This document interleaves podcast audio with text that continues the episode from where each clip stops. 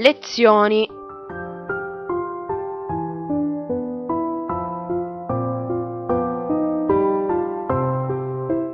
Programma di approfondimento letterario.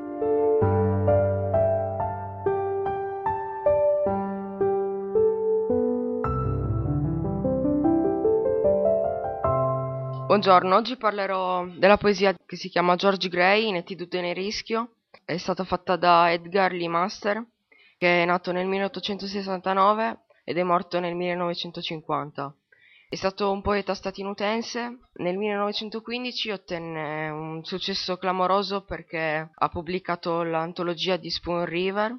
Master visse per lo più a Chicago facendo l'avvocato, anche se il suo vero sogno era quello di fare il poeta. Uh, questa poesia parla di, di, George Gray che nella sua vita non ha mai avuto delle emozioni, dei sentimenti, perciò ha vissuto una vita vuota senza niente.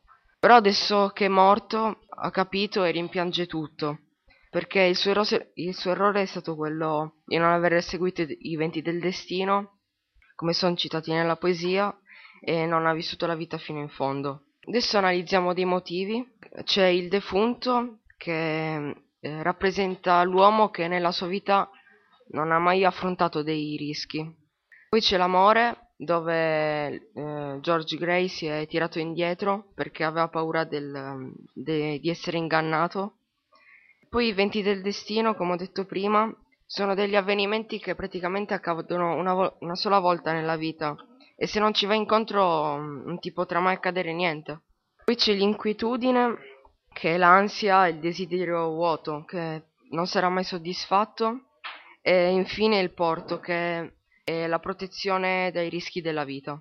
Uh, questa poesia ci vuole dire che ci vuole coraggio nella vita ad affrontare ciò che si teme oppure quello che si ama, perché siamo esseri umani e non possiamo stare fermi. A me questa poesia mi è piaciuta molto perché parla delle paure dell'uomo e ogni uomo nella sua vita ha avuto dei rimpianti oppure delle paure. E con questo vi ho parlato della poesia di George Gray. Grazie. Arrivederci.